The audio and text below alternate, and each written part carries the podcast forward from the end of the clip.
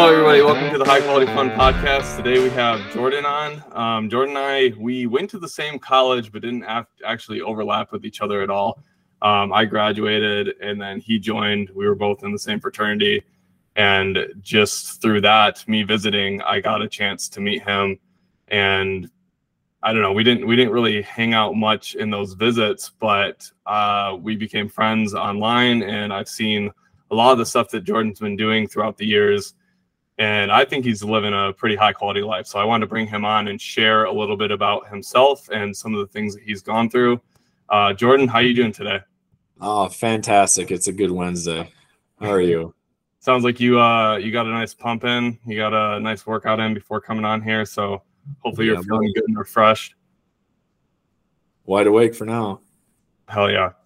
Um, yeah, so the where I wanted to start off with this is um we were kind of talking a little bit before the show, and you were telling us about your how you got out to Utah. I thought right off the bat that was a pretty good story and and very much fit what we're trying to talk about here. So if you can just tell us how you went from Michigan all the way out to Utah and why you moved out there.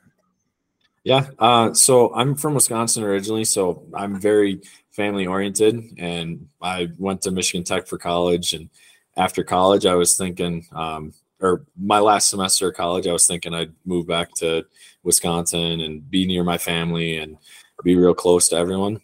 Um, after when my grandparents passed away, um, the rest of my family was all in good health, and I was like, you know what? I'm young, I'm single. Now's my chance to move out west and, and enjoy my time and everything I have to offer here. So, um, applied to a bunch of jobs out west between Colorado, Utah, um, Oregon, a couple other states, and got the best offer from Utah. Um, my job that I have is like the center of the state. It's right near a city called Richfield, Utah. So it's like two and a half hours away from national parks, um, Moab, and all the ski resorts up near Salt Lake City. I see the snowboard right in the background. So Oh yeah, I, yeah, yeah. I forgot about that. It's almost season. I'm I'm excited. It's almost snowboard season. We got snow on the mountains. It's it's gonna be a good year. when do they Uh, normally open out there?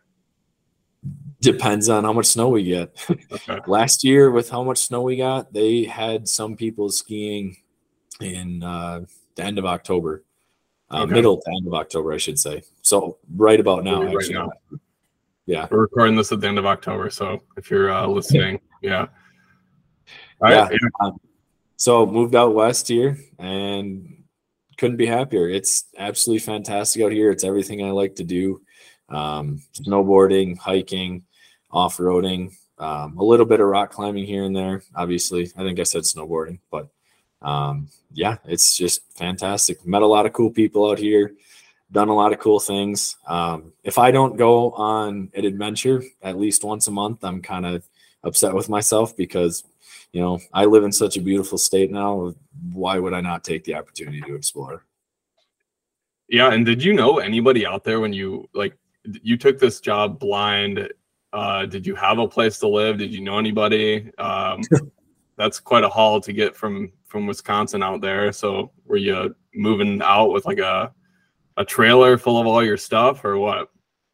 Um, so when I first accepted the job offer here, they offered me a chance to, or before I accepted, I should say, they offered me a chance to come out and physically see the place and like take a tour, um, and kind of get the feel for what I was getting out here for and what what to expect.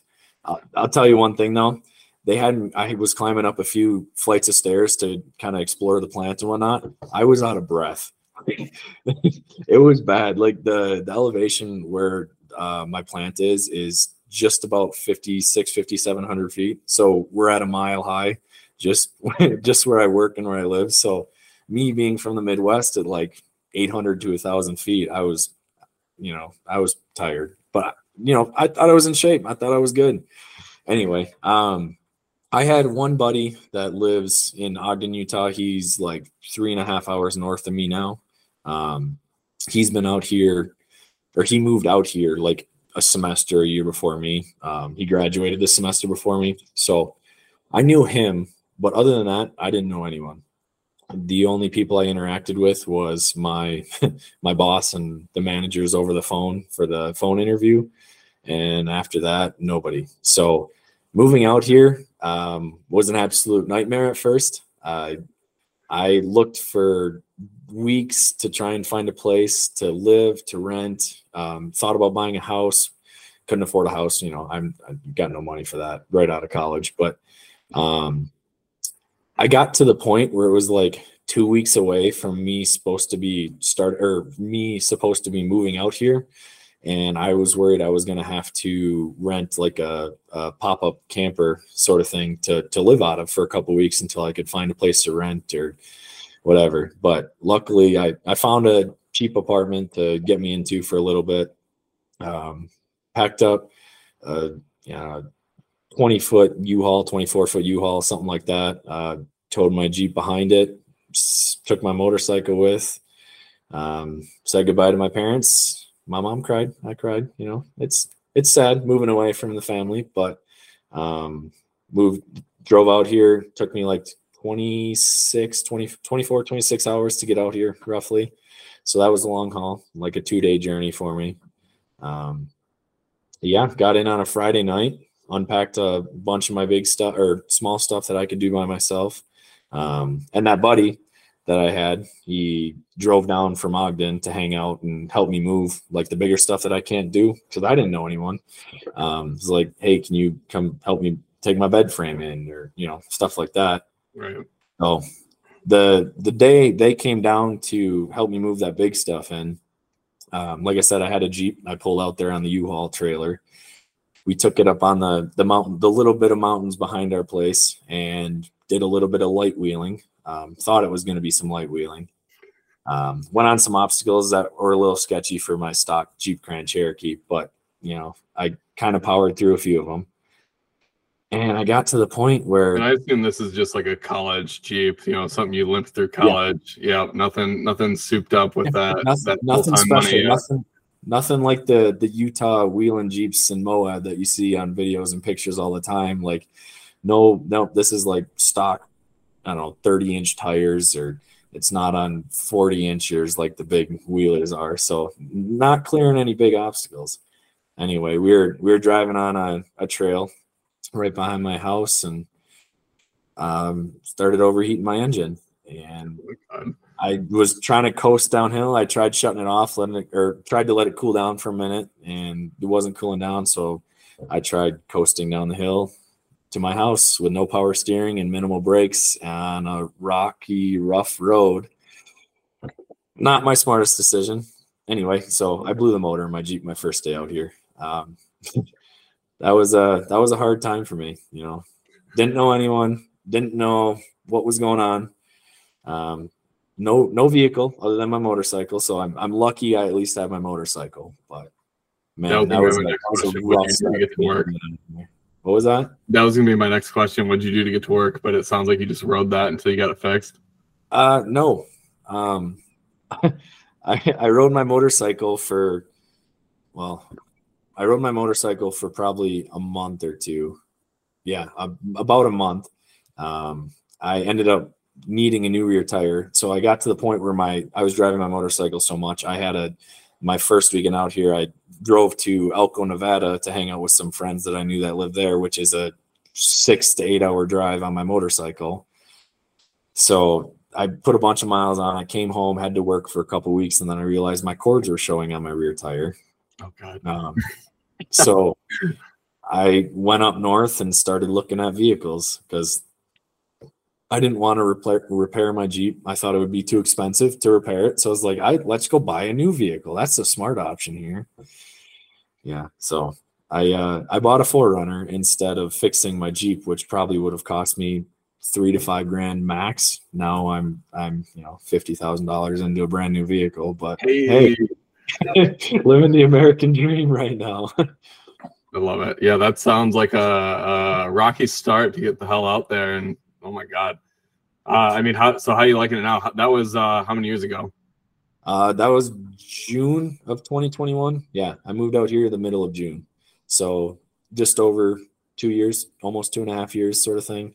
Um, haven't looked back. I have absolutely zero regrets moving out here. I'm having the time of my life, whether I'm by myself. I, I met a lot of cool people through work. Um, a bunch of Michigan Tech people actually live up near Salt Lake and Ogden. Um, so I've hung out with quite a them or hung out with them quite a bit. So um, I feel right at home. Met a lot of cool people, like I said, done a lot of cool things. Uh, yeah, it's just a constant adventure for me. If I'm not feeling like a lazy weekend, then I'll be out adventuring which doesn't happen very often. I, most of my weekends are adventures. I don't get lazy. I my, me being lazy is uh, staying home and having a glass of whiskey. That's that's about it. I don't I don't that's not that's not much. That's not very often for me. I love it. Do you did you are a lot of your friends that you met in the area? Are you still driving quite a ways to meet up with them for all this stuff? Um, the ones the ones that I have here, like in Richfield, um, they're you know 10 minutes away from me so i'm not driving far for them. Um, but a lot of the ones that i knew from michigan tech they're three to three and a half hours away. Um, so i only get to see them once a month every other month something like that. So not very often which is kind of unfortunate but we've made it to a point where we see each other quite a bit. Like in the winter i see them almost every single weekend or every other weekend going snowboarding. Um, we spend a lot of time on the mountains in the winter, which is how I got so many miles on my vehicle in just two years. Um, but they come down here to hang out every once in a while. Um, we we have a trip that we've been doing over the past year. We're going to do our next section of it next weekend, actually, which I'm stoked about to finish. But it's a like an 800 mile journey from northern Utah to southern Utah on primarily off road trails. So, oh, wow, that's really cool yeah so we're we're about 600 650 miles through total and we're going to do our last 220-ish miles in a couple in a week so oh you just been breaking it up then you just chunk it out get as far as you can and then come back and start right off there yeah are you when you're doing that are you uh camping out of the vehicles Yep, yeah. Yep. We camp out of our vehicles. I've in the winter we've slept in our tents with some heaters or just extra blankets. Um, and then in the summer, I've slept in my hammock 90% of the time because it's just so comfortable to sleep in a hammock. Um, I have, I have uh, out of our vehicles, camping out of our vehicles. Um, we got, um, I, I, built a drawer system for my 4Runner so I can have uh, all my cooking supplies and utensils and then recovery gear. So we have tables, food, stove, everything we need and it's just it's a riot. It's a good time. That's to say the least that's that's what we do. That uh, i guess before we go into that because I, I actually want to hear more about that that uh that adventure that trip that you've been making. Um i have one funny hammock story that still cracks me up. Uh so i bought this double hammock and over holidays and christmas i ended up getting a rain fly and a bug net for it and it was a double hammock and I think it was Donald and Rachel's wedding. So you know uh-huh. Donald and Rachel from college. Yep. Um, we didn't want to get a hotel because we were just we're cheap and we went camping with like Aaron Bickle and uh, I'm trying to remember who camped with us. But anyways, we decided to instead of doing the tent camping, we did the hammock camping, oh, which God. is just hilarious because you're in a double hammock and you know how when you lay in a hammock how you have to cuddle. You're just like one person. Yep like we got we went to the wedding you know got plenty drunk came back and just like collapsed into each other in the hammock. And then in the middle of the night i had to pee. And you have to unzip the the bug net. You have to like getting out of a hammock is never an elegant thing. So like i'm i'm still buzzed. I almost like pushed my hand off chelsea's face to get out of the hammock so i could go to the bathroom and then fall back on her. Um but yeah that still cracks me up but hammock camping is awesome. I did it for a bachelor party by myself. Was much more comfortable. Um, I, yeah, yeah, I like well, like you said, sleeping in a hammock with two people is not comfortable. It's it's comfortable for a certain amount of time, but then you realize you're on top of each other, and there's no room to spread out like sleeping in a tent. I don't know if it was the alcohol or or what, but we we you know synced into one body, and we were pretty comfortable for the night. Yeah, uh, it's probably the alcohol. Probably, probably. and then I'll I'll like I'll talk about this trip in more depth later in the podcast, but uh, we did a truck camping where we we did one where we drove to the UP and, and camped in all like uh, state land, and then we did one where we lived out of the truck and drove across the entire United States for a month. And uh, yeah, just like living out of the vehicle. That is that is my jam. I love I love hearing about people that do that. Um, that was um, actually one of the things that I liked most about you guys. Like we talked here and there um, when I first met you and everything, but then you guys did that like cross country road trip and everything. I was like, that is super cool. That is something I want to do someday. And you guys, you guys did that what out of the the back of your truck or something? You had, yeah, didn't had you have like a little uh, tent in your truck or something like that? I went back and forth. Do we get a trailer? Do we get a rooftop tent? Like what? What do we decide? And I, I ultimately decided that I don't love the rooftop tent idea because you get you're stranded with your vehicle. But we bought this 45 pound tent. It comes in a duffel bag, and it's the length of the truck bed. And you literally just like pick this thing up, drop it, you unzip it, and then two wings fold out. You pull it up, and it's it's set up, and then you stake it. So That's we got awesome. really good at at popping that thing up, tearing it down because almost every night we were, you know, showing up at dark, setting up, enjoying the day, or just like getting right back up to to head out. And I see your dog in the background. We had a puppy at the time, um, and the dog was teething or chewing on everything. So I didn't oh, trust God. that the dog would be in the back seat, not destroying everything we had. So I took a, a seat out of my truck, built a stage, put a kennel in it, and uh, then the dog just like sat there, looked all cute while we drove the whole time. That and uh, it worked out great. The only thing that sucked is when we were in the parks, you can't bring the dogs with you. Yep. We went to places like Death Valley and we're like, okay, well, this dog will die if this AC is not running. So we ran the AC full blast. Thank God my car didn't blow up doing that. It was still a pretty new truck. How hot, how hot was it when you went to Death Valley? Oh God, I don't even remember. I, I feel like it was it was at or over a hundred. Um, that truck was screaming.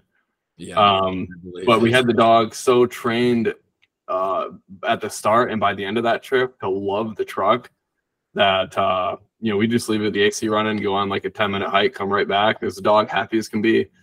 Um, and now when we go camping, so if the dog gets spooked by anything, it almost prefers to sleep in the truck instead of our oh, really? pop up or whatever. So um, yeah, a little bit of tangent. This is definitely not about me. Uh, but that's okay. I, I like that. I, I like hearing about it. That was one, like I said, I, I enjoyed your cross country trip and hearing about stuff like that just makes me happy. That's that's awesome. Yeah, and I think I mean that's like when you and I have gone back and forth because, like I said, we didn't get to hang out in college, but it's been around these you know, eye-opening things. Yeah. Yep. Was there anything that uh, stands out about this this uh, off-road trail, 800 miles that you've been doing? Um, well, so we started it. Um, I think we started it right before Thanksgiving or a couple. No, it was in October. No, end of October, beginning of November when we first started it last year. Um, so we first started off. We were going from it's Bear Lake, Utah, which is like the farthest northeast corner, and then we went down a little farther. Um, we were doing a bunch of snow wheeling. There was like six to eight inches of snow on the ground already. Um, so it was, it was a lot of fun going through the snow. Um, that section, we didn't have any issues. We didn't have, you know, problems getting stuck in the snow. Actually, I lied. I did get stuck in the snow. I listened to one of my buddies, the buddy, my best friend that lives up in Ogden. And we, there was this part where it's like you go down a little uh, ditch and then you have to go back up to get onto the, the hill on the side. So it's like a three four foot ditch that you have to go down and to climb back up in there. And being in a just a 4Runner with a small lift kit on it it's not like i can flex and go haul haul ass through um, you know this ditch. And i was trying to go at an angle but i couldn't get up it. And he's like dude just go straight forward go straight at it. So i went straight at it slowly and i got stuck and i had to get pulled out because I just lost my whole rear suspension was just hanging in the air. So other than that, we didn't have any have any issues with that trail. But um, after right after Thanksgiving, when I got back from Wisconsin, I tried to do the next section with one of my friends. So we had a razor. We've been doing it with a razor, my 4Runner, um, and then my other buddies, a couple vehicles, and no one else could show up. So it was just the razor and I. Um, and this next section we tried to do, and our tallest point was like just over 10,000 feet. Um, it was bad. There was a lot of snow up there. We fully expected to get into the snow when we were going, but we didn't know how much we were going to get into. And we got into one point that was like three, four feet of snow. And I tried leading the way. I couldn't lead the way because I was just plowing snow. And he has better tires that could like dig and grip and everything. So I had him lead the way. There was one section of it where he had to pull me for like three miles to try and get through it. It, it was bad. It was so deep. We we're like, all right, we're gonna give it until this point in the day, and if we don't make it to this peak, we're turning around and going back down. The Was it gonna get? Was it gonna get any better? Because I feel like no, I feel like that's almost like suicide. Do you have service out there? Like, what what would you have done if you got stuck? Oh my god, hike back. there's we had zero service. Um, my buddy had a winch on his razor, and we had shovels. we Those we razors or those side by sides are like amazing in the snow. I, I remember going up up north in Michigan and uh, one of our family friends just like ripped this thing, no issues, parked it, ripped it, um, and they had like four or five feet of snow and it didn't even care. So that's impressive, and the fact that it could pull your thing through the through the snow is impressive in itself. Yeah, it's it's actually pretty crazy. We we we could like not hear. We could smell the the belt burning a little bit just with how hard we were working. So the point from where we started to the peak on the mountain was I think 30 miles and we made it 10 miles. Oh my god. Yeah, it was it was rough. but yeah, we got to a point it was like 4 feet of snow. We had I I uh kept getting my recovery strap out and was you know pulling myself out, pulling him out. We were both working back and forth. I was like on his side by side on a on a hill, pushing against it to like rock it back and forth to help him dig through this path. On so we were on this section. We had a hill on this side that I was like pushing against him to rock him back and forth, and then it was like a drop off here down the cliff. So it was a little stupid, and it was a, a lot of fun. It was my favorite trip, my favorite section of this trip so far, just because of the snow, the stupidity, the the sheer joy that we had snow wheeling and you know he's he's the type of guy that I, I hang out with a lot because him and I are very similar with the shenanigans we get into to say the least. So I have to imagine that points of that you were cussing yourself out, but looking back, it was yes. absolutely the best part. absolutely. I, we both thought about it. It's like this is the stupidest thing we could have done. We we talked about it for like the week beforehand. It's like should we just wait until spring? Should we even try it? Is it worth it? Like we know we're to get into snow and we know we're most likely to get stuck. Is it even worth it? And i was like dude that's part of the adventure. If we get stuck we'll we'll winch through it. We'll turn around. We'll go back down. We'll bypass it. You know i planned a couple routes to bypass it if we had to. No problem. But yeah it was we were we were definitely cussing each other out for a little bit just like whose idea was this sort of thing but Are you gonna have any other than that, it was- snow snow portions on this following weekend? We're hoping so. So we're going. There's one section down by Moab that we're we're gonna do, and the highest point on that is ten thousand two hundred feet, I believe. Um, so we're gonna go up on the peak of the mountain there. I don't know if there's gonna be snow because I was down in Kanab last weekend, um, and Kanab was 80 degrees on Saturday, which is hot still for October. Um, so Moab is roughly around the same temperature, but we're going to be getting into a section that's farther south um, up in the mountains and i think the highest point of that is 10700 feet roughly so between the two of those sections i'm really hoping like fingers crossed that we get into snow um, i don't know if it's going to happen you learned from your your previous jaunt for that you're you're bringing or changing for this jaunt? Um, so one thing, one thing I did is I got a better recovery strap. That's a, a kinetic one. So instead of like a solid two inch flat tow strap where it just jerks you, um, it's a kinetic rope where it stretches a little bit and then pulls. So it doesn't just like, you know, bang your head back and forth and around. Um, the other thing is we, my, my, my buddy with the razor is he's going to get brand new tires. So, or he said he was going to, I don't know if he's going to, but he said he was going to put new tires on it that have better now. traction. So we'll see. Um, but then other than that is shovels, Um, we have another friend coming, at, at least one other friend coming. Um, so if we do get stuck or you know need to do recoveries or whatever, we'll uh, pull each other out and help out. But with it being the end of October, beginning of November, I I don't think we're going to run into so deep a snow that we're going to have issues because, like I said, the first section we did was the end of October, beginning of November last year, and then the second section where we had all those issues was um, November after Thanksgiving. So a whole month basically to accumulate three feet of snow. so we should be good. I'm I'm I'm crossing my fingers that we'll make it through just fine. But worst case scenario, we'll power through the pain. I love it.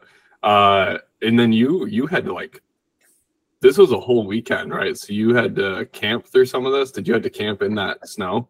No. Um actually so the, the first night we we drove up there um and we didn't get there till kind of late and we just slept in the vehicles that night because it was zero degrees outside and for utah zero degrees it's not like midwest zero degrees how you have the wind chill so it's not as bad um, but it, for where we were located it was it was cold like we basically slept with our cars running most of the night um, Okay. to keep keep the heat going. But then the second night where we took a bypass from that snowy route and then came down a different section, um, we got down closer to like the desert, more of a desert area. Um, so I think it was probably 40, 50 degrees out at night. I slept in, we slept in our tents, so no issue with that at all. The first night was cold, but the second night was just fine. So Since uh, for the listeners, he mentioned Michigan Tech a couple times. That's where we both went to college, and uh, there was our fraternity always did these camp outs. So in the spring, fall, winter, whatever, we'd all meet up at a location, have have a big bonfire in the middle of the woods, and just hang out. Uh, sometimes we'd shoot shotguns. Um, I don't know, gorgeous, gorgeous Upper Peninsula, Michigan. Um, there was a handful of us who had snowmobiles up there, and at one point we went to I don't remember the location, but we all snowmobiled or drove to this location, and we get there, and there's these mounds of snow everywhere, and we're like, "What? This is weird." And we found out they're all igloos. Igloos. You walk around, and there's a hole in the side of each one, and we just we had no idea what happened, but we assumed that one of the adventure clubs went out there the weekend before and spent all day building these igloos, and there they were. They sat, they were standing. You jump on them, they're totally secure. And there was a big one that had a pillar in the middle. And uh, me, Aaron, and my brother, we brought stuff to camp because we always did. We figured it wouldn't happen because it's winter. But we ran into these igloos and we said, you know what? Screw it. Let's let's try camping out in these things. And uh, it was actually really comfortable. You get in there, you get a little bit of body heat, and uh, yeah, we slept fine through the night. I slept in my full snowmobile gear. My my idiot brother, he's like, it's warm. And he stripped down to his underwear and then woke up, sure enough, in the middle of the night, freezing his ass off. Uh, but yeah, I us talking about tech and the freaking snow that that made me think of that. Um, That's pretty sweet. I, I've always wondered what it'd be like to sleep in an igloo because from from what I've heard or seen or whatever, it's like the the snow basically is a good insulator. And obviously you're saying like the your body heat kept you warm. It probably got down to below freezing temperatures and you were still mostly comfortable the whole time, right? I was Well, fine. except- I was in my full, except for Lance, yeah. But that's just hilarious. Yeah, I was comfortable. It was a little like uncomfortable being on the snow or like the the the rocky snow or whatever. But yeah, that was that was a neat experience. Um, That's an experience that you'll never forget too. That's that's pretty No, cool. I bring that up all the time, and we didn't even have to do the hard work of of building Building it. But but that does make me want to build an igloo. Like that that's where my mind goes. hey, you Um, have you have two kids, don't you? Yeah, Your your igloo time is coming soon. we'll put them to work. no, no, no. You're you're working. They they can't Ah, do all the work. I got to do it for them. They're they're they're two young girls, so I have to I did treat them like Exactly. ladies. Well, that's cool. I'm uh I will be reaching out when you finish that that trip. That's uh that's a cool one. Doing like what'd you say, 800 miles? Yep. Is it literally the tip of Utah to the south of Utah? Yeah, it's it, just about. So this is actually there's a, a big trail section, um, or trail. What do you call it? Um, connect. There's a lot of connections. So this it's called the the backcountry discovery route. It was originally created by like uh, the adventure bikes or or enduro bikes or whatever you want to call them, where they're traveling around on um, on a dirt bike that can be on Okay. street or off road, but then they have like the the saddlebags and the luggage Mhm. and everything. So these trails were originally created by them. They have them through Oregon, Idaho, Washington, like basically all the western states. They have uh, a trail through almost every single one of them, um, which is actually pretty cool. So we, I, I found out about this at some point last year. Um, I think randomly through social media, I scrolled across it and I was like, "Oh, this is cool. I want to get some guys to do it." And then, you know, we're about to do our last section next week, but we're actually planning on doing the one through Oregon next year. So we're going to take 10 days of vacation and do the whole trail through Oregon. We're going to run up the coast and camp on the coast and maybe do some fishing or surfing or hiking or something like that. But yeah, so me finding this trail system through random social media is leading us to a whole nother adventure a year away from now. And I think that's really cool. Um, I have some friends that I didn't even think would be interested in doing it with me, but I was like, "Hey, this is what I'm going to do this year. Do you want to join me?" They they said yes, and now they're wanting to do more. So I was like, "This is this is cool." So That's awesome. Yeah, the things that I'm hoping to learn through this podcast are like like that. I had no idea that, that existed, but now it's something that I want to do. Like that sounds awesome. Um well cool. Yeah, I good luck. I hope you don't get stuck. Well, I Um, hope I get a little stuck. There's a little bit of fun in getting stuck. I'll be honest. It, it adds it adds to the adventure. I, I make I make the YouTube videos of our trips, and if I don't get stuck, you know, it's not as fun. It's it adds a little part to it. low quality video. I uh I uh saw that you did something recently or maybe it was last year, I don't know, on social media where I, what, what do they call it? We we call it Tarzan swinging where you jumped Oh, off the cliff through a crater. I don't even know. Can you explain where that came about and what what made you decide to do that? Yeah, so it's it's called the Moab Rope Swing is is the company that runs it. Um, you can literally just Google Moab Rope Swing and their their name will pop up. Um, like I don't even remember how I found it. I think it was through a random Instagram reel or picture that I found, and I was like, "Holy crap, this is cool! I'm doing this. This is badass." Um, so I reached out to there one of the guy actually it wasn't even the company that did it at the time um, it was just a random random friend of the company that did it and i was like hey what do i got to do to you know sign up for this or or you know who do i reach out to to try and schedule something? And he led me to them. Um, so i tried inviting a couple of my friends to come out there and do it with me. But so this this rope this rope swing they've had it in a different location in the past. But the last year when i did it it was um i think 30 40 minutes west of moab. Um it's they have it's it's really cool. They have a lot of um redundancies for it so it's like very safe and secure like they walk you through all the safety things but it is like a 200 to 300 foot rope swing that you're you're jumping off a cliff and trusting this rope and this harness to hold you as you're jumping and falling. And it is it is if, you've ever gone skydiving um it's a very very similar feeling to skydiving like you get to a point where you're free falling and then all of a sudden the rope will it'll catch you and it'll pull you and it's it's not even like a, a jerk well it's not even like a jerky moment where it'll like catch you and flip you or something if you do it right so the first time I did it, um, I, I jumped twice. So the first time I jumped, they're like, "Yeah, Jordan, just just jump like three to five feet off the cliff, off the edge of the cliff, um, and you'll be good."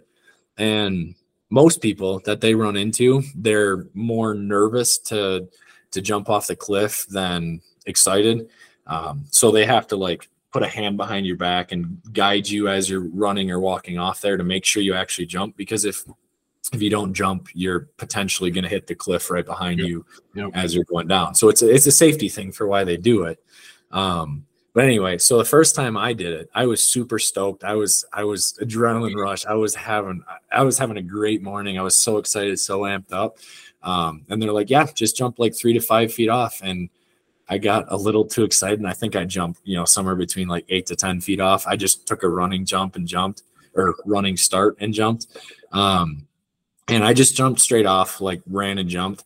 And I got to the point where, you know, the rope was catching and it flipped me upside down and it pinched my nuts in between the rope and the harness. And that was extremely painful. Um, but like the whole time you're free falling, it's just exhilarating. It is absolutely amazing. And I I would recommend it to anyone.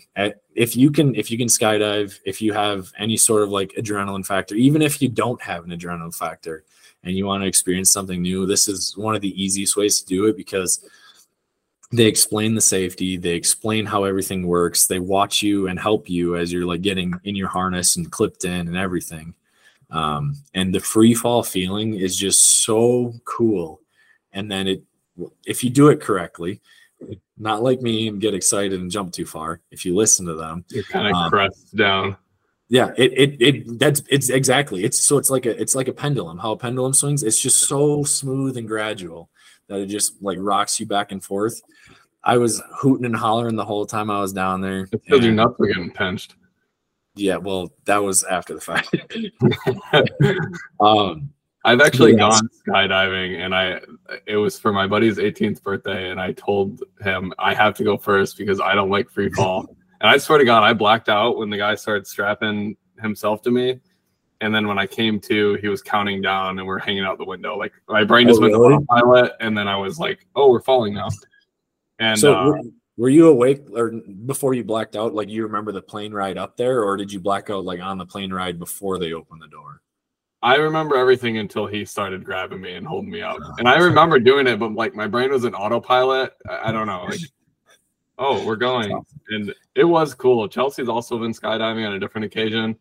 Um, I think she'd do it again. I, I would struggle to do, to do it again. But she we also went on we went to Costa Rica and they did this thing called the Tarzan swing. And it's similar to that where you uh you have two points and you you swing on a pendulum but what they do is they drop you below a bridge and they they have a pin and they literally just pull this pin and then that's that's like when you you disconnect and fall.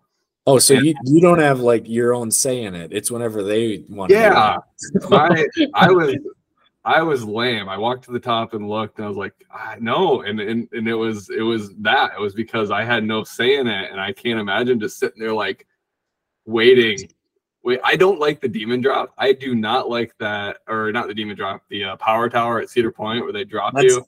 That's actually what I was just gonna bring up. It's like it's like going to the amusement or the the uh, amusement parks or whatever, where you go on this, but you have no idea when they're gonna drop you, and that's part of it. that's the thrill, you know. oh man, I don't know. She, I have a video of her doing it because I went down and watched, and oh my god, just like blood curdling screams. It's and she's trying to run the whole time. Oh, You'll have so, to send me this video later, I actually, or share it at some point. I really want to see this now. Oh, I don't think I've seen fantastic. that. She's t- she's tougher than me in that regard. So uh, props to her. Um, I think the, the first time I went skydiving, I went here in Utah actually with my best friend and a couple other people, and the so I was the first person to jump out. It was like a a small Cessna, so you can fit five people in there total. The pilot, the same the, one, two tandem jumpers, and you know and that's it. So as soon as this the the guy opens up the door, I look back at my buddy, and you could see it in the video that I got. And I was like, "It's like we're doing this. this is happening." and then as we were falling, like it's such a it's such a cool feeling. Like it is if you've ever experienced if you've never experienced free falling i would recommend it because obviously there's risks involved, but the free falling experience is something you don't get very often. Like it's it's a whole different experience. And free falling from the rope swing to be caught so smoothly like that, that's even more reassuring. Like you're not going anywhere. You're good. Yeah. I, am sure you went to to uh Cannon Falls all the time to cliff jump in college and Oh yeah. I would say like the difference between cliff jumping and uh, skydiving was when you skydive, you have like those first 10 seconds of eh, five seconds of panic where you're just like your body's trying to adjust to what's happening. And then once it adjusts, it's just like your body accepted what's happening, you can absorb it. And then the next thing you know, you know, the pendulum catches you or you pull the you, you pull the parachute and uh then it's just like bliss. Then you're just gliding to the bottom. Whereas uh with cliff jumping, you know, by the time you're experiencing that, you're already touching the water, and that's that's like fun in its own regard. Um, I don't know, Cl- yeah, cliff jumping I love. I love the the thrill of that, but the the Tarzan swing that a little too much for me. So I got two two things based off of that. So one, how many times have, have you gone skydiving? Just the once? Just once, yeah. Okay. So I'll be honest, the second time is way easier and way better than the first time because you already have that that uh, that feeling. You know what to expect, like the the free fall, the the panic. The panic is gone. Like, well, I guess for me, maybe you with like your free fall feeling, you'd still be a little panicked, but um, like the second time I did it, so that that same weekend we did the rope swing. I had three other friends that came out to to visit and do the rope swing with me. So we did uh, skydiving right after it. So the next day, and so we went from the rope swing to skydiving. But you go from a rope swing where you get caught to skydiving, it's still that f- same free fall feeling, but you already kind of have that feeling of what to expect. Like the second time, if you went skydiving next weekend, you would have a feeling for what it's like already. So it'd be a little bit uneasy, but a little bit more reassuring. Be like, all right, I got this. This is this is a piece of cake now. You know what I mean? I'd probably be wearing my my daughter's pull ups, you know, just Your brown pants that day. yeah, yeah. I, Okay, know. and then- I, I could probably do it again, but I, I yeah, it'd be it'd be something. That, that's Chelsea had to drag you to do it. As long as I go first, and if as long as I, I don't have to watch her jump out that window and get like a moment of like I'm free. Oh wait, I'm going after her. No, I'm kidding. Uh, she's gone. No, I'm kidding. Uh, Nice. yeah, if I went first, then I then I'd probably be fine. Gotcha. But no, that's cool. I uh that that video of you doing that Tarzan swing is wicked. It was Uh, awesome. So this the second time I the second thing I had for it was the second time I jumped, like I already knew what to expect and I knew not to jump, you know, eight feet out there. Um, Mhm. But the second time I was like, can I like dive off of it or can we do flips or like what are what are our limitations? Like you don't have limitations. Like if you're comfortable doing it, do whatever you want. I was like, okay. I didn't know how to comfortably do a flip off of it with a rope hanging the onto me. I was worried that the rope would get like tangled up on my leg or an arm or something. And then when it, you know, I wasn't gonna flip. So I just like swan dived off of it. And it basically was the same feeling as skydiving. So that's what that's what I was getting into, like the that whole free falling. The the second time I did it, where I just like swan dive off of there, I was like, it's so graceful, so peaceful. It was amazing. And then I got to the bottom and it would just like catch me and slowly roll me over and just rocking back. Oh, it was it was amazing. It is so cool. It's I'll, I'll be honest, it's a little pricey to do it, but for how many people they have go to do it and the expense of the ropes and the gear that they have, like it's it's totally understandable the the price that it is. Um, but yeah, it is 100% worth it. It is such a good time. So when you come out, when you and Chelsea and the kids come out to visit in Utah, we'll uh we'll take a trip to to Moab and go do the rope swing. All right, okay. I I'll I'll I'll scream like a girl. Oh man, I'll, I bet I'll I'll at least get Chelsea to do it. We'll we'll do it. We'll do it once, and then you'll you'll walk. Well, no, that's different though. It's the same thing as skydiving. You have to go first. That's what you're saying, right? You got to go first. If I can control it, I think I'll be fine. I think I'll be fine. We'll see. We'll see. what what else you got from your uh your move out to Utah? I think you wanted to tell me about this this one hike you did. Oh my gosh, I'm blanking on it. You said you Wow. drove like ten hours to go to. Oh yeah. Oh my gosh, that was just this year, of course. Mount Whitney. Yeah, I totally forgot about that. That is one of my, I think, one of my biggest accomplishments in life. Um, by far, one of the. I can't. I, I can't really say by far one of the coolest things. I think I've done a lot of cool things in my life that I'm very proud of. But Um, so I had two friends that are very good mountaineers and backcountry skiers and snowboarders, and they do a lot of mountaineering where they're going up on the mountain with ropes and crampons and ice axes and everything. Um, they got this idea to go hike Mount Whitney, and one It's of my guys, one, California, right? Yep, yep. It's in California. It's on the, it's like the south southeastern side of California, um, I just pulled the Um, map. It looks like it's just west of Las Vegas. yeah, yep. yeah. It's like I think it's like three, four hours west of Vegas, Okay. um, something along those lines. I can't remember. Um, yeah. So my my friends asked if we wanted to go hike Mount Whitney, and I said absolutely. This is I've never hiked a 14er before, and I've always wanted to do it. Why not start off with the tallest one in the contiguous 48? Like Oh you god. know, trial by fire. Here we go.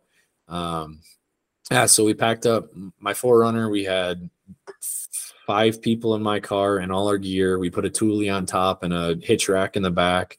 Um, all gear for five people, and then a couple of things for the guys that were flying in.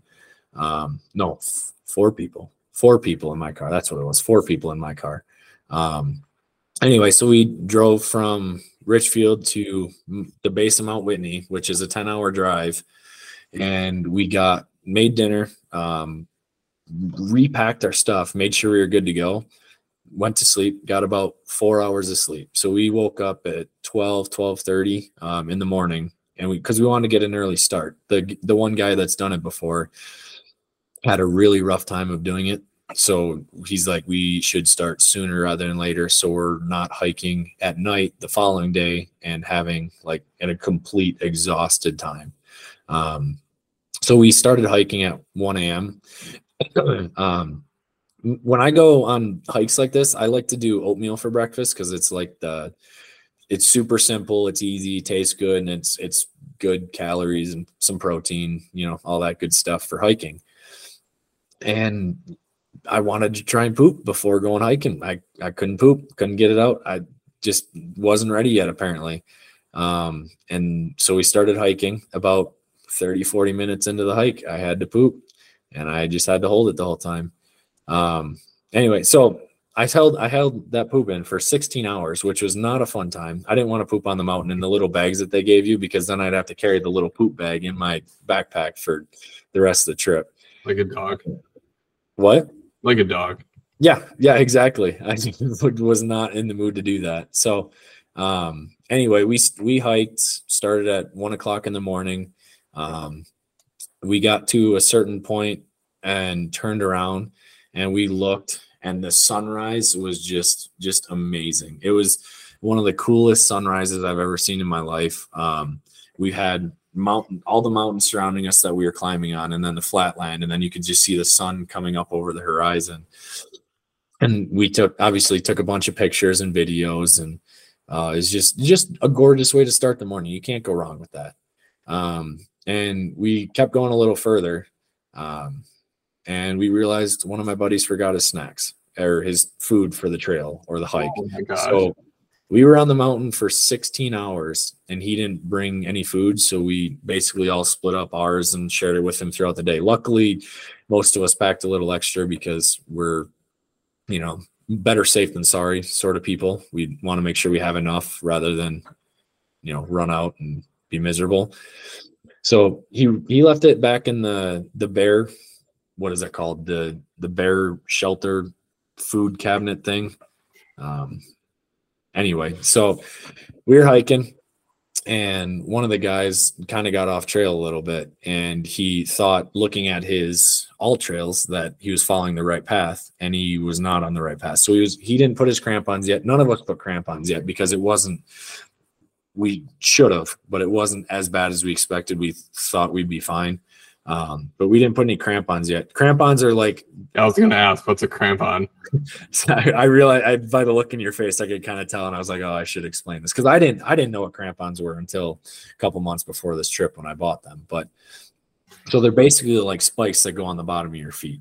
So you you strap into your your shoes or your your strap. You're obviously wearing boots. You strap them over your your feet and then wrap around your heel, and then they're just like spikes that hang down off your feet.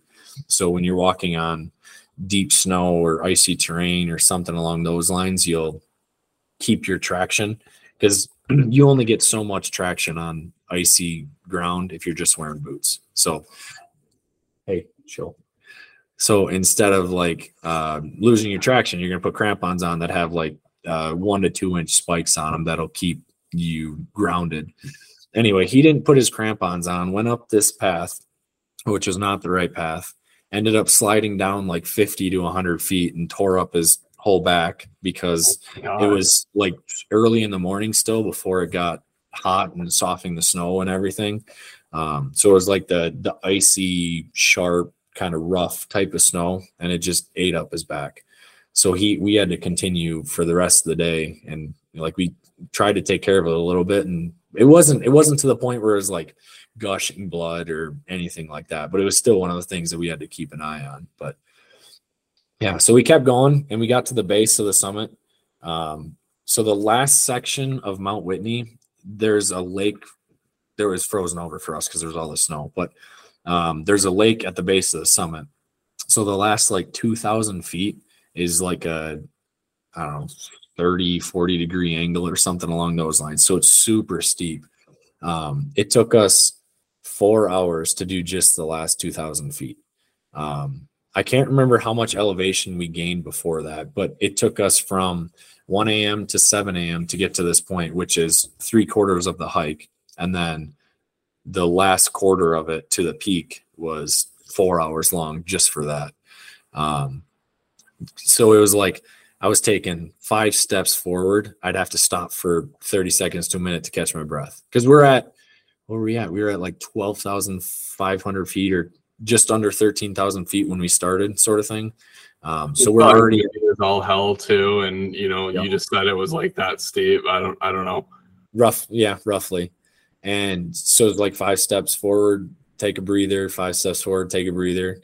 And it was it was exhausting. It was it was brutal. Like that, I was doing fantastic up until I got to that point. Like I I spent two months on the stairmaster before this just trip to, to try and prep for it. Like I, Was I there anybody that was like clearly underprepared? no, actually No, we were everyone trained really good for it. we had we had two guys so both both guys were named dan one dan is well both dans are from the midwest but one of the dans is one of the guys that does like all the mountaineering all the time and he's really good at it. So he's always in shape um, for ultra running or ultra marathons mountaineering backcountry skiing stuff like that. And then the other dan is a, a good rock climber um, hiker you know stuff like that. But being from a low elevation without doing any sort of mountain like that, I was pretty surprised by how well he was doing. Um, but both Dans were leading the pack the whole time, which was incredible. I was so proud of him. Yeah, so proud of Dan. Um, but yeah, so it, we got to the the top, the last section before we had to cross over a sketchy traverse. Traverse. So we had to cross a uh, traverse that was like uh, I'll say roughly roughly that steep, and it was all snow down this way. So either you could hike up a piece that was straight similar to this um, with your crampons and ice axe, and it's straight up to the peak basically, or you take this traverse along the edge um, of that steep section. Um, and only the one Dan that does all the mountaineering, um, who was the only one who wanted to go up that. The rest of us did this traverse, and for four three of us four of us that have never done mountaineering before we were all pretty nervous about it and they're like super slow going because we didn't obviously we didn't want to fall um because there's a steep drop off and then uh you know rocky awful terrain at the bottom of it. So if we fell we if we couldn't save ourselves with our ice axes we would have fallen off a cliff basically which is insane. Um yeah, so we made it across the traverse just fine. It was just uh, like a slow one step at a time. Like take a step, put your ice axe in, take a step, put your ice axe in, like cautious moving the whole time. Made it up to the peak, and my God, it was it was amazing. I I cannot I cannot tell you how amazing it is, um, other than the fact that like I wanted to spend more time up there than we did. Um, we probably sat there for half hour, hour, ate our lunch or uh, snacks, had a Red Bull, and oh, it, was just beautiful seeing snow covered peaks, 360 degrees, um, being the tallest point in, like I said, the low, the contiguous 48, the lower 48. Um, it's just, it was breathtaking. Like I wanted to spend more time up there and, and absorb the view and just be at peace and enjoy everything that we had to offer. That is like the biggest accomplishment I've ever done. It is super cool getting to the top peak and, you know, anyway, but we decided to head back down. Um, obviously we had, You probably had to, so you could, you know, make it before sundown. Yep. Yep. We were we were actually um, worried about a weather window. So there supposedly there was supposed to be a snowstorm coming in. So we were a little cautious. It was supposed to come in like an hour or two after we got to the peaks. So like we should make it down um, before or we should make it down the sketchy part before the storm rolls in. Luckily, we did not have a single snow or rain issue at all during the during that trip. But I think my favorite, other than other than the views um, that we saw at the top, my favorite part was like on our way down through that that steep section, and then most of the way down the rest of it. Um, the two guy, two of the guys uh, brought skis and a snowboard, so They snowboarded down it, and then, so they, were down. really, they hiked all that with a ski and snowboard. Yep. So right before that sketchy traverse, they took their snowboard and skis off, um, and just set them as- aside because the rest of it was like rocky. You couldn't snowboard it down, snowboard down it anyway. But yeah, they carried their skis and boots and snowboards up that whole way, and you know I've that's hiked that's like of the a things. that- I've hiked a, a backcountry ridge in Colorado, and like I know how out of breath I was in my full snow gear, carrying snowboard boots and a snowboard. I Yep. like I can't imagine doing doing that hike carrying all that crap. That's that's bonkers. Exactly. So they they got so the the top the tallest peak on or Mount Whitney the tallest point is like fourteen thousand five hundred feet roughly. So they probably dropped it off at thirteen nine or fourteen thousand feet or something. So they didn't have to carry it the final section, but yeah, they carried it all the way from our campsite to the top, uh, almost Wow. to the top. But yeah, they they so they got to snowboard and ski. It was all worth it. They got to snowboard and ski down. They were down to our meeting point in like twenty minutes. 30 minutes, something like that. Um, and for the four of us that didn't bring them, the my second favorite part, other than the views, was we just sat on our butts or glissaded down, and we just, you know, rode straight down the the steep spot, and then the rest of the snow was. It was so much fun. It was exhilarating just being able to slide down a mountain on our butts. Like that is, that was cool to be fourteen thousand feet in the air, and then all of a sudden we're at twelve thousand feet in less than thirty minutes when it took us. brought like a little saucer, like a little kid saucer, or something that would have been nothing to carry. That would have been can. nice. That would have been smart because uh, I was wearing what was I wearing? Sweatpants. I didn't have like nice pants to to go hiking in, so I I was in I was in shorts and sweatpants. I don't like wearing pants very often. I, I told you that earlier. Is like in Michigan, I would, would wear my shorts and sweatshirt in the middle of winter. He's not But- wearing pants right now in this this video, by the way. oh shoot. um but yeah, so my my pants were a little wet afterwards. But for for the four hour hike it took us to get to that from that steep spot, it took us you know, 20, 30 minutes to get down it just by sitting on our butts and sliding down the whole thing. And it was super cool to be able to do that. And that was one of my favorite parts. I made a YouTube video out of it, and that was one of my favorite parts of it. Is like I just held my GoPro um, right out in front of me, and then the four of us did like a, a train as we were all sliding down it, and yeah, it was it was cool. Um, the whole experience was amazing. Um, I don't know if I'd ever hike Mount Whitney again because if it didn't have snow on it, it would have made it a lot worse with some of the rocky terrain that Mount Mhm. Whitney has to offer. Um, but by far the hardest I've ever worked for, other than a college degree, that's a whole different type of hard working. But the, the hardest I've ever worked for a hike to accomplish something in my life. Um, absolutely amazing views at the top. Like the reward was so worth it. Like we talk about, we talk about pain and pleasure all the time, and that pain was absolutely worth the the experience I had. Um, we all got down to the bottom after a long day of hiking. We we uh, I, I had a beer, one beer. All it took was one beer, and I was instantly intoxicated. I was like, "All right, I, guys, I'm ready for bed. Let's go to bed." Um, then I think we all slept for we all slept for probably 10 hours. Like none of us, none of us woke up before eight or eight or nine a.m. the next day. Um, but yeah, when we when, the next day we we woke up and the there's a stream that runs down right alongside Mount Whitney, which is just the cold water running off of the snow, and took a nice ice bath in the morning and kind of rejuvenated the the sore legs and feet and ankles and everything else. But man, that that is a trip of a lifetime that I I will never forget. Uh, the like I said, the hardest I've ever worked for something in my life, and best memories that I've ever had. Just super cool experience. I love it. Do you do you have any uh I guess other mountains that you're planning on climbing now that you've done that one? Yeah, I I was gonna go over to to Colorado. Um, for the Fourth of July this past year and do there's there's three I think three peaks that you can do like in a row. They're basically like right next to each other. You climb up one and then you can kind of traverse the the the ridge line yeah. yeah. get over there. Um, so I was going to do those and some other things came up and I just couldn't do it. But um, I want to do the the Maroon Bells in Colorado for sure. That is one of the coolest places I think I've seen. Um, and then Capitol Peak, which is what some people say is like the hardest one in Colorado. Um, but that's it's on the list for next year, but there's a lot of trips I have to do next year. So I don't know if it's going to make the cut or not. So we'll see. That one's kind of up in the air.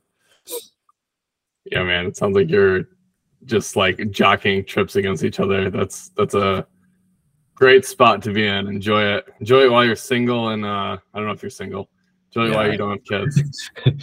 single, single, don't have. Well, I have a dog, so it's kind of hard sometimes to do things with him, but he enjoys most of the adventures we go on, like the off roading. Um, it's very entertaining for him because he he runs alongside for parts of it too. So, but yeah, no, no, I'm gonna enjoy all of it as long as I can while I don't have a, a girlfriend, a spouse, or kids. So, it's it's it's nice. kids. You know, the kids unlock a whole nother another level of high quality adventures, high quality fun. Yeah. Look, however, you know, like you said, you got kids, that's a whole different level. Now you got hiking short distances with your kids, and eventually it'll become the long distances. And maybe someday you will, well, maybe someday your kids will take you on a big hike. You might not want to take them on a big hike, but they might be taking you on a big hike. Taking their old man. Yeah, exactly. well, awesome, man. I think this is a, a, great spot to end it. I I loved this. Um, I know you you've been talking about all the videos you've been making. I've been following you on Instagram, just kind of checking out everything you've been doing. Do you wanna you wanna go ahead and tell the audience about yourself and uh, you know where they can find you if they're interested?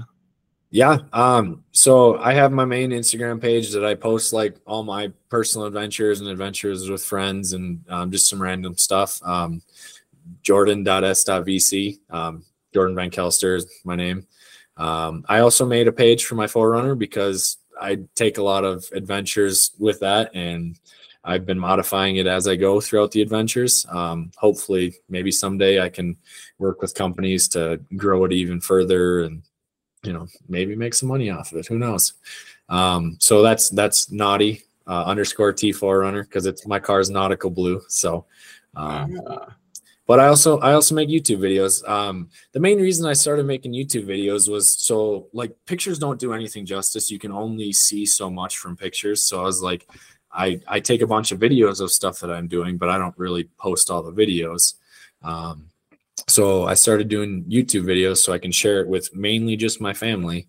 Um, and now I'm, you know, eventually kind of picking up with other people, random subscribers, random people that'll see it. So if you want to look me up on YouTube, I post a bunch of videos of the adventures I do, the off-road stuff, the hiking. Uh, my parents came out here for a week and I took a video of every single national park that we did and then the other two or three places we've gone to. So um, yeah, just a just a whole bunch of stuff. Awesome, awesome, and we'll include all those links in the uh, in the you know the description that we add to this. But yeah, thank you so much for coming on. I had a great time. I hope you did too. Uh, it was great. It was great talking to you. I haven't talked to you in a while other than random messages back and forth. So it's it's good actually having a conversation about adventures and life and everything. Hell yeah. All right, we'll catch you later.